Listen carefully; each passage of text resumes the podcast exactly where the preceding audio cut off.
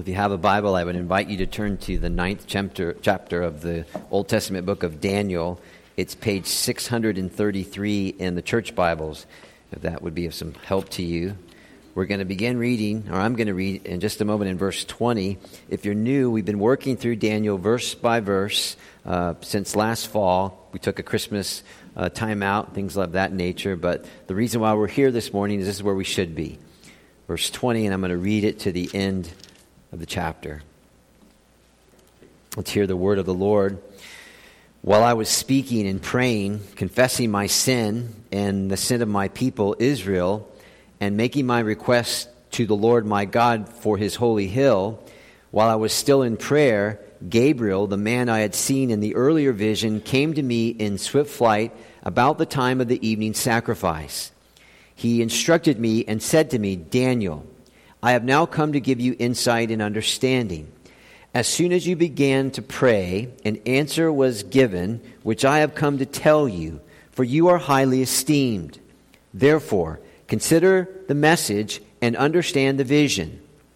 Seventy sevens are decreed for your people and your holy city to finish transgression, to put an end to sin, to atone for wickedness, to bring in everlasting righteousness, to seal up vision and prophecy and to anoint the most holy. Know and understand this from the issuing of the decree to restore and rebuild Jerusalem until the anointed one, the ruler, comes, there will be seven sevens and sixty two sevens. It will be rebuilt with streets and a trench, but in times of trouble. After the sixty two sevens, the anointed one will be cut off and will have nothing. The people of the ruler who will come will destroy the city and the sanctuary. The end will come like a flood. War will continue until the end, and desolations have been decreed. He will confirm a covenant with many for one seven. In the middle of the seven, he will put in in to sacrifice and offering, and on a wing of the temple he will set up an abomination that causes desolation until the end that is decreed is poured out on him. Okay. May God grant us understanding of His Word this morning. And let's pray and seek the help that we need. Father, your love is better than life. It is our highest privilege to come in like this and to make much of you in song, to call out to you in prayer, and to humble ourselves now under the ministry of your word.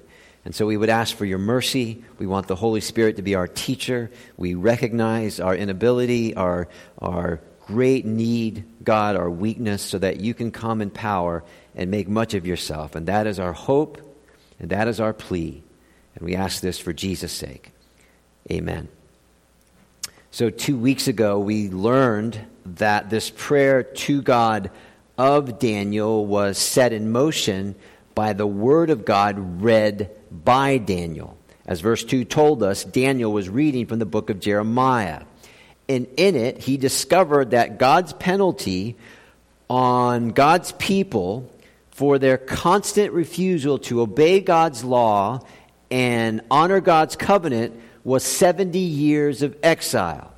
So, having realized this was the sin which had given rise to the destruction of the city and the destruction of the temple, and now Daniel realizing the 70 years was drawing to a close, Daniel, if you would, with his Bible in one hand and a newspaper in the under, other, he understands the times and he was driven to pray for the exile to end. Notice he was driven to pray. He wasn't driven to get a bunch of people together and maybe make war, but no, let's get together. He prayed for the exile to end.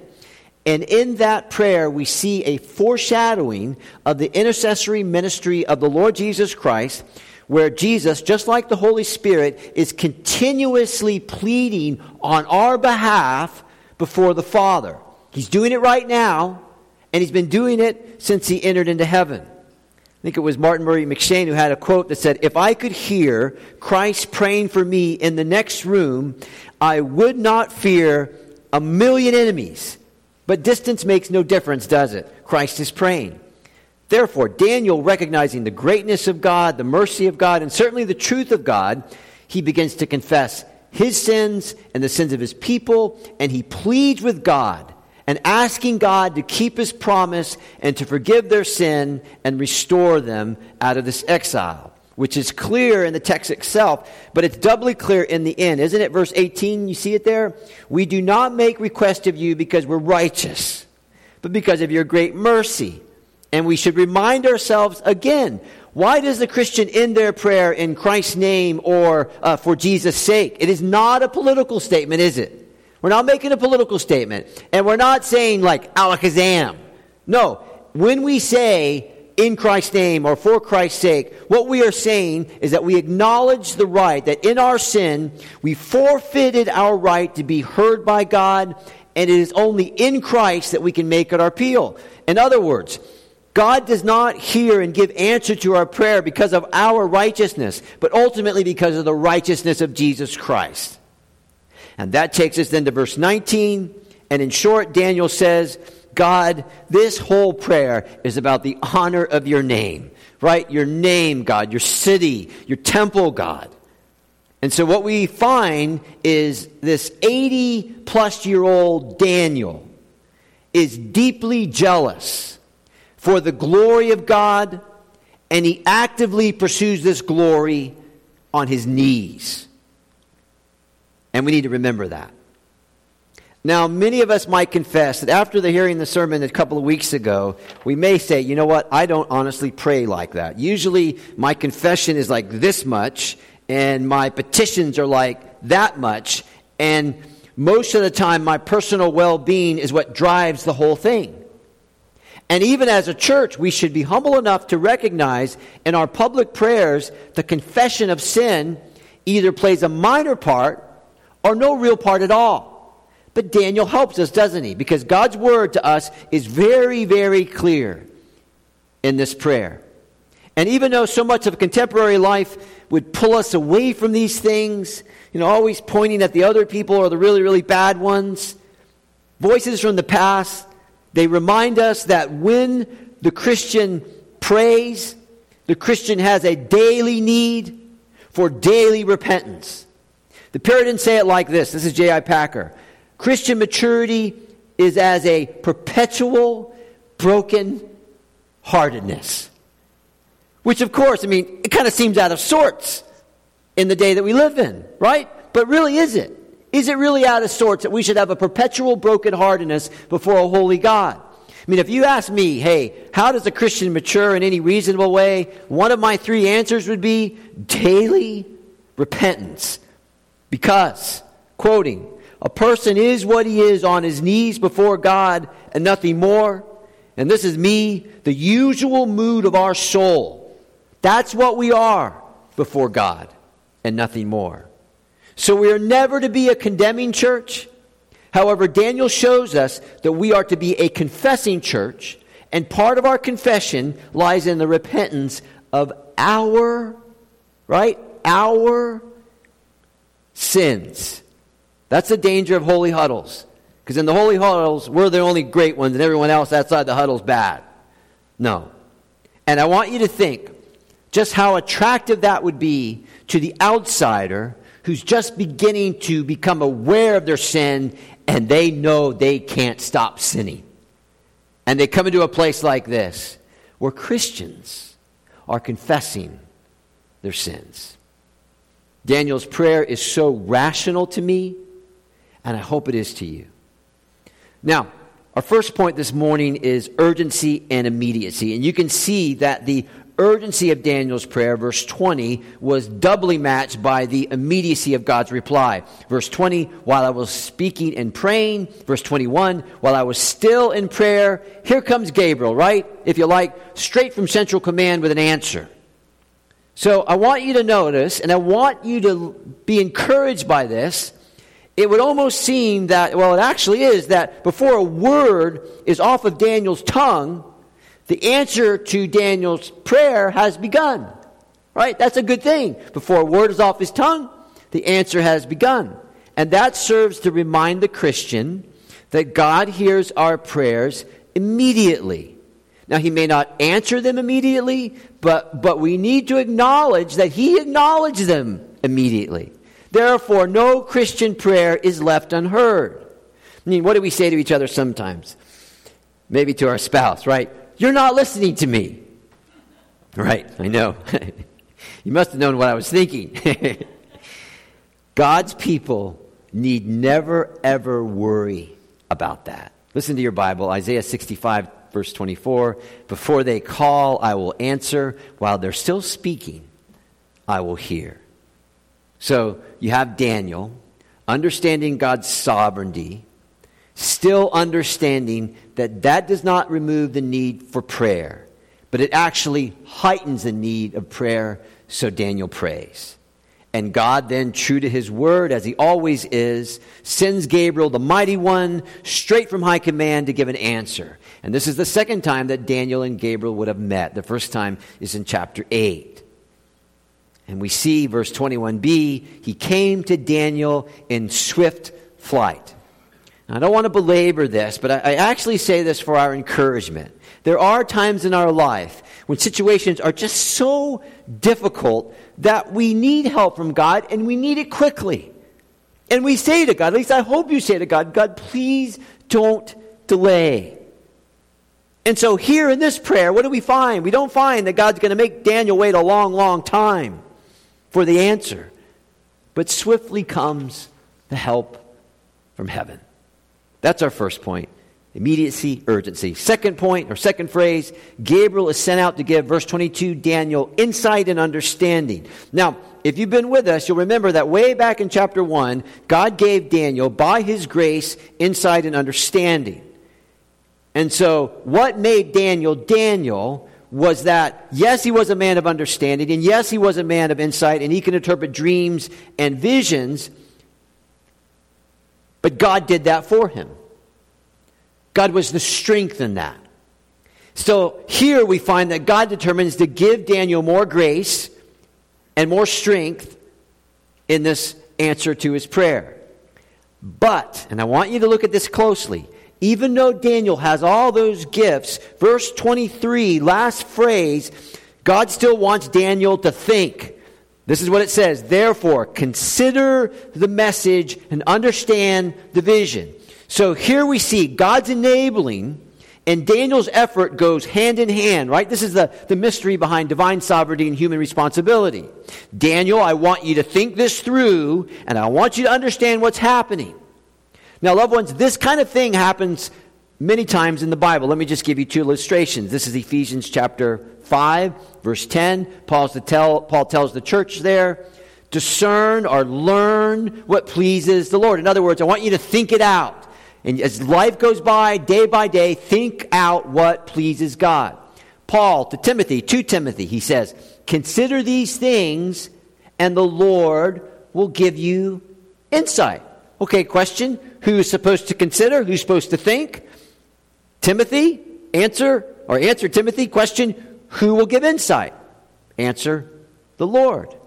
In other words, verse 23 is something like this Daniel, I want you to think through the message I want you to understand the vision because I've come to give you insight and understanding because you need it. So, if we had to summarize these few verses here, um, beginning around verse 21, 22, and so on, we could say something like this. Number one, Daniel, God hears you, right? No worries there. Number two, Daniel, God has sent me. That's the significance of verse 22. I have now come out. Where has he come out from? Well, he's come from the presence of God, from the throne room of heaven. Daniel, God hears you. Daniel, I've been sent by God. And then the third thing, Daniel, you are highly esteemed. And the Hebrew word there translates, you are precious, if you would, to God. And actually, some Bible translators translate that word or that phrase, love. So, in essence, Daniel, Gabriel says, God loves you. Now, we need to think about that just for a moment. Daniel has just spent a long, long time telling God the great number of ways he and his people have sinned against him and the great number of ways they have broken their covenant with him. And yet, God's response is Daniel, I really, really, really love you. And loved ones, that is true of every child of God. And I want you to listen carefully. That is true of every child of God, every person in Christ, no matter their age or their stage in life, no matter their race, their face, their income, their stuff, their intellect, their body type, their personality, or their giftedness. Now, why do I say that? Because those are many of the things that we'd be tempted to say to God deep in here, you know, I don't think you love me as much as couple A over there. I mean, look at their spouse and look at their house and look at their stuff, and their kids never do anything wrong.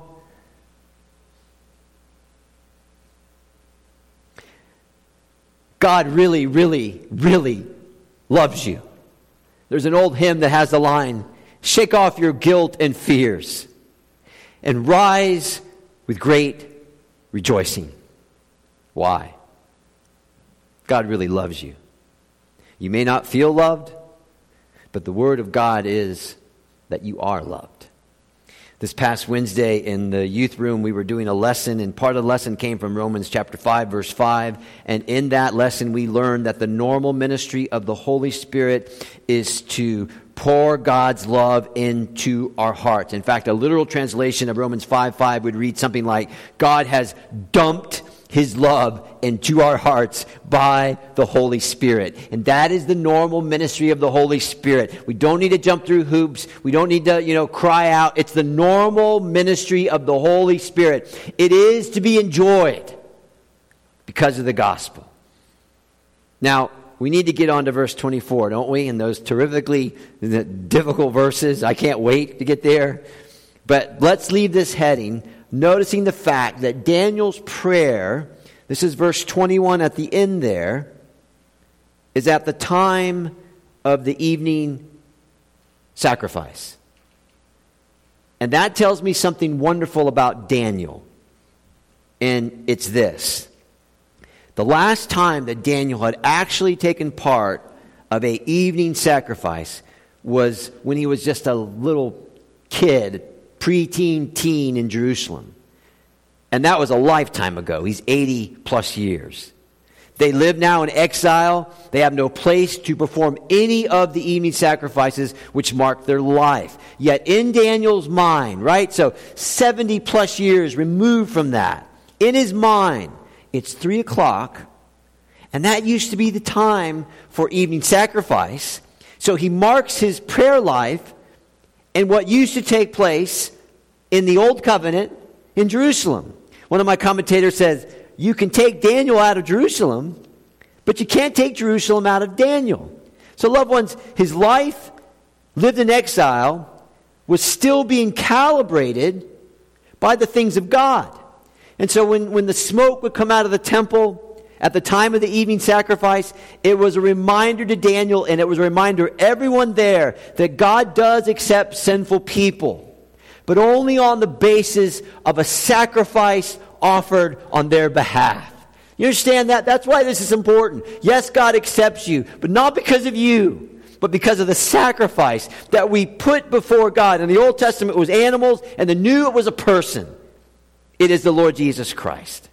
And so, somewhere in Daniel's core, he remembered that and he calibrated his life in light of that. These are the things, if you would, these are the, the convictions that will hold to, and I will mark my life under its banner. If you think about it, it's one of the reasons why church bells used to be church bells, because the bells was ring and the people would know it was the call to worship. Everything else set aside, everything else stops. I calibrate my life to the things of God. Isaiah 66 and 2 these are the ones I look on with favor. Those who are humble and contrite in spirit, and that's remorseful, regretful in spirit, and who tremble at my word. That's Daniel. Humble, remorseful, regretful, and he trembled at God's word. So much so that when he closed Jeremiah, he got on his knees. First phrase, urgency and immediacy. Second, insight and understanding. Now, in these next four verses given to Daniel by Gabriel, we have some, some really rough territory, don't we? In fact, every Bible scholar that I read agreed that these were difficult verses, and frankly, it's the only thing that they agreed on. There are a number of different interpretations offered on these verses. One of the commentators said the history of the exegesis or the interpretation of the 70 weeks is the dismal swamp of Old Testament study. And here we are on a Sunday morning, and we're going to try to drain the swamp. But it's really, really hard. So let's tackle this under three headings. Again, you'll see them in the worship folder. First thing I would like you to remember I want you to remember that way back in chapter 7, when we started going through apocalyptic literature, one of the things that we said was, is that not all parts of the Bible are equally understandable. But all that is necessary for our salvation is made perfectly understandable in the Scripture. And I say that because there are an enormous number of interpreters, interpretations given here, and many of them are trusted and tested people, and they disagree with each other on these verses. And most of them are still friends. Now, why do I say that? Well, for some reason, when it comes to end times, and, and especially verses like this, there are some who are no longer friends because they can't agree here. And so they break fellowship. So you have to ask yourself the question why would they do that? Why would they do that with so many different takes on this verse and so many different translations, even in just the Hebrew of this verse? Let me just say this right up front. I think it would be the height of pride to be dogmatic in verses 24 and following. Here's my reason we are not dealing with foundational blocks of biblical theology. In other words, one could be wrong about the 77s and what temple is the actual temple and who is the anointed one is the same way all the same through or and who is the who is this the wing thing and all that cup. You can still be wrong on those and still be orthodox, still be Christian. What was the great quote from Augustine? In essentials unity, non-essentials liberty, and everything what? Love. The return of the Lord Jesus Christ is not and should not be a platform for controversy. It is rather a cause for worship. And some people have turned the thing completely around. Jesus is coming. It's all true. Death has been defeated. Life without end is coming. I also want you to remember that this is a brief, obscure passage. And anytime you engage in something like this, you cannot remove yourself from basic rules of interpretation. One of those rules says this We should understand and interpret what is unclear in the Bible always in light of what is clear and not the other way around. In other words, you don't take an obscure passage like what we have here, then try to understand the whole book or the whole Bible for that matter with that little passage. You don't do that. But what you do do is you take the under, if you would, you, you, you place the translation under the overarching theme of the book within the framework of apocalyptic writings and how to understand that in the context of God's revelation, realizing that God is not speaking in code here. So, you know, if you're lucky enough to have the super secret code ring, then you can break the code. Or you can charge people $29.95 and you'll tell them how you broke the code. You can just line up everything perfectly to the end with your big charts and your codes and all that kind of stuff. You can't do that here. This verse is not a foundational verse. And we need to remember that. Second thing is, I want you to consider this. And what I want you to consider is that when Gabriel gave the message there in verses 24 and following, he offers no interpretation at all, and neither does Daniel. Daniel is told to think, think it out, and understand, but both Gabriel and Daniel are silent. Now, why do I say that? Well, in chapter 2, with that vision, in chapter 7, with that vision, in chapter 8, with that vision, a vision is given and interpretation follows suit. That does not happen here. So, what does that mean? Well, honestly, I'm not exactly sure. But Daniel was told to consider the vision, to think it out, and to understand it. And of course, we should as well. However, one of the conclusions that this man of God came to in his consideration was that no more information needed to be said than what was said. So, if you're tracking with me, maybe, maybe, since these four verses probably have the most uh, number of difficult interpretations than any four verses in Daniel, probably in the whole Bible, it is to me almost comical that the vision is given and Daniel chooses not to say a word after. Gabriel says what he says, and that's that. Daniel's thinking it through. He's given grace to do that. And after he's thinking it through, he says nothing.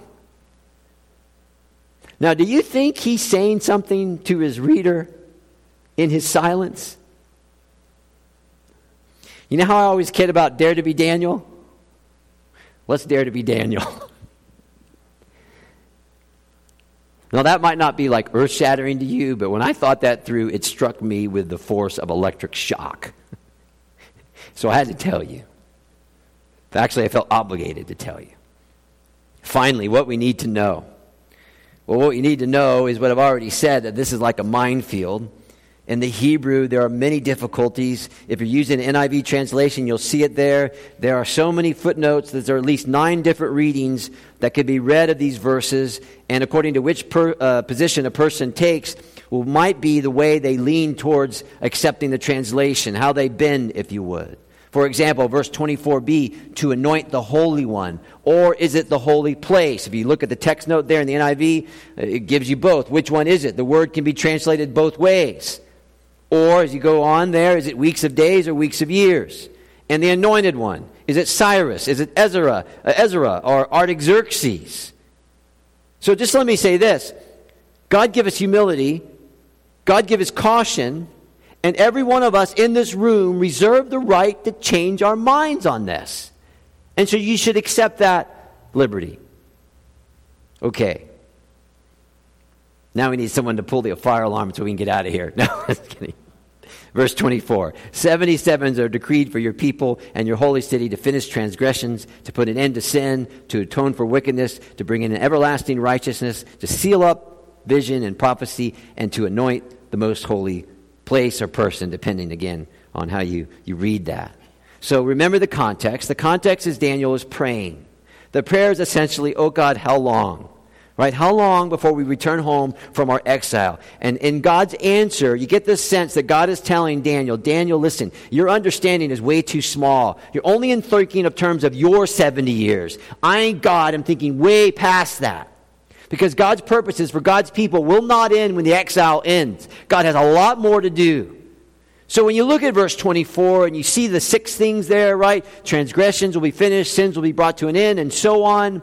Most people reading this with just a little bit of Bible in them would say something like, you know what? That sounds a whole lot like what Jesus did. And most interpreters do say that. However, here comes the question. When has he done it? And is he actually finished with these six things?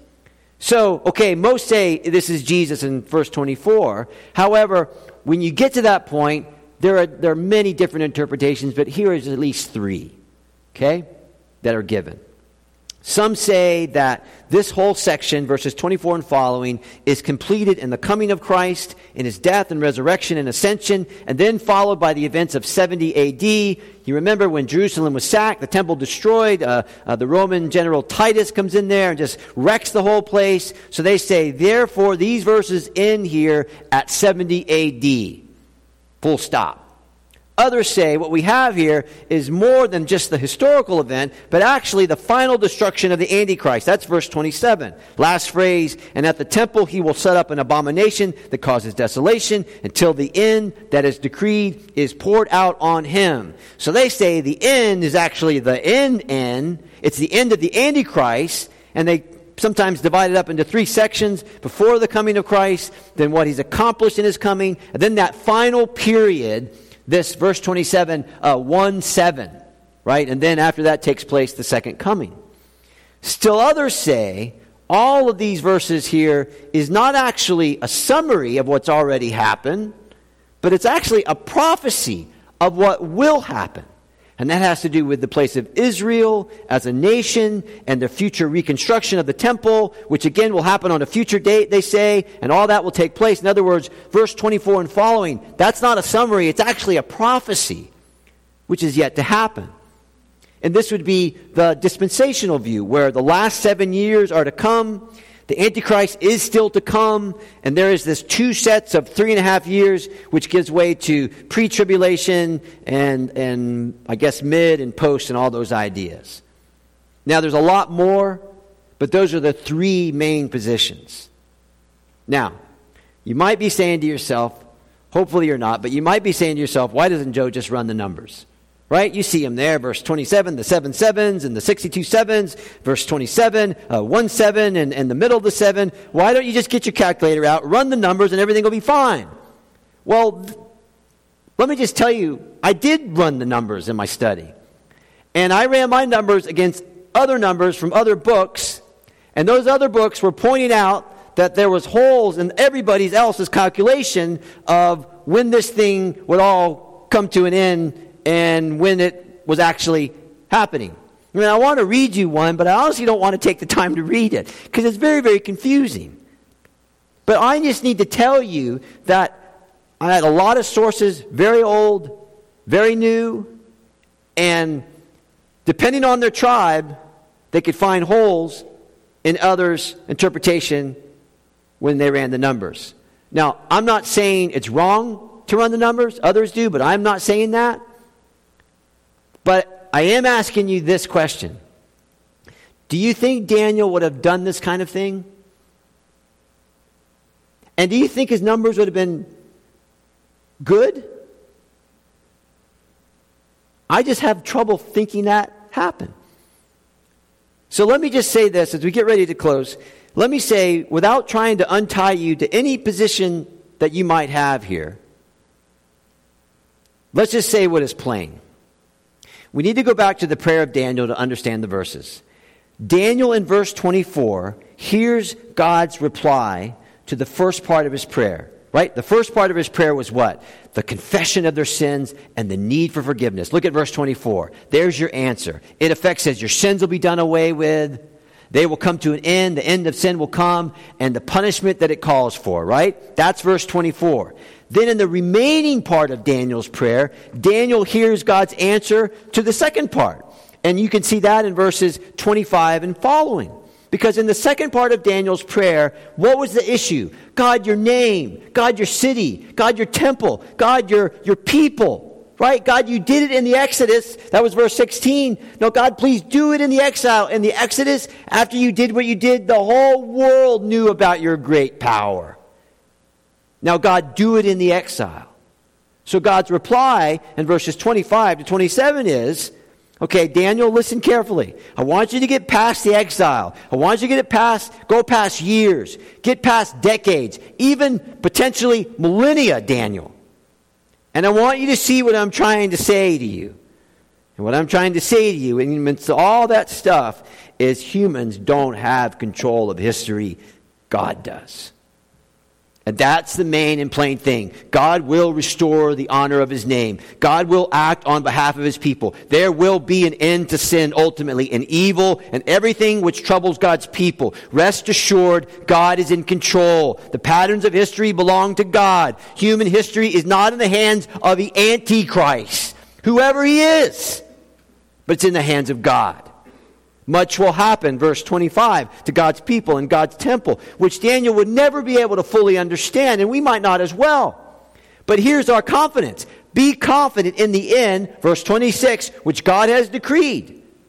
And in that end, all evil and all evil people, and the he of verse 27, if it's the Antichrist, they're going to be put down and they're going to be destroyed. Because God's wrath on sin, you see it there, will be poured out on him and all who follow him. And then when that happens, then, then God's name will be hallowed, right? Then God's name will be hallowed. So just let me say this. In our context, in our culture, with these things, we are so preoccupied with the when. But here, the what is just as important as the when. The when's important, I'll give you that. But the what is just important. So you see, Daniel is given comfort here. And he's given assurance by God because he has a God who acts and who rules and who's over all. And if you would allow me to, isn't ultimately the answer to verse 24? Isn't the answer here essentially to everything that, every question that can be answered here is, is Jesus? Who's going to put an end to sin? Ultimately, did what did Jesus on the cross? Who will atone for wickedness? Jesus on the cross. Who will bring in everlasting righteousness? Jesus on the cross. So, so Daniel was crying, How long, God? Right? How long, oh God?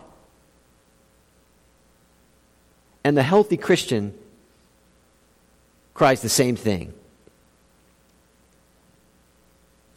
You see, when I got to the end of the sermon, I got worried. And this is my worry.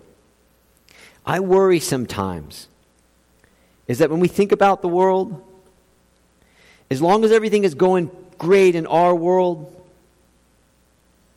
then we don't think outside our world. And if we don't think outside our world, then we really don't know how broken the world is. And if we really don't know how broken the world is, we probably won't cry out, How long, oh God, how long? When is this going to end? The wickedness and the evil and the wretchedness of this world. When is it going to be shut down? Thank you, Jesus, for the answer in Revelation 1 18. Don't be afraid.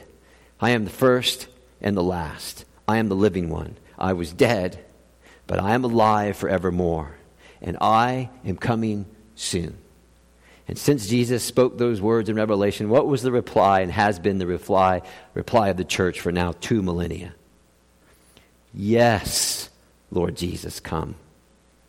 Come quickly. Amen. Thanks for your attention. Let's bow together and pray. Father, you do rule the world. You are sovereign over the affairs of time and of chance. And we know that when we become captivated by the allurements of this world, eternal life and the glory of Christ fade from our view. And in this, God, He does not hold the estimation that He should. And if this is true of us, Father, please forgive us. The end will soon come for all of us in this room. It may be one way or it may be another, but the end will come. And our plea is that we'll be found in Christ. And if we're found in Christ, no matter how the end comes, everything will be fine. We believe this, Father. Please help us in our unbelief. May you show mercy to your people this morning, God. And may the blessing of the Lord Jesus Christ rest on the remainder of their Lord's day. For Jesus' sake, we ask these things. Amen.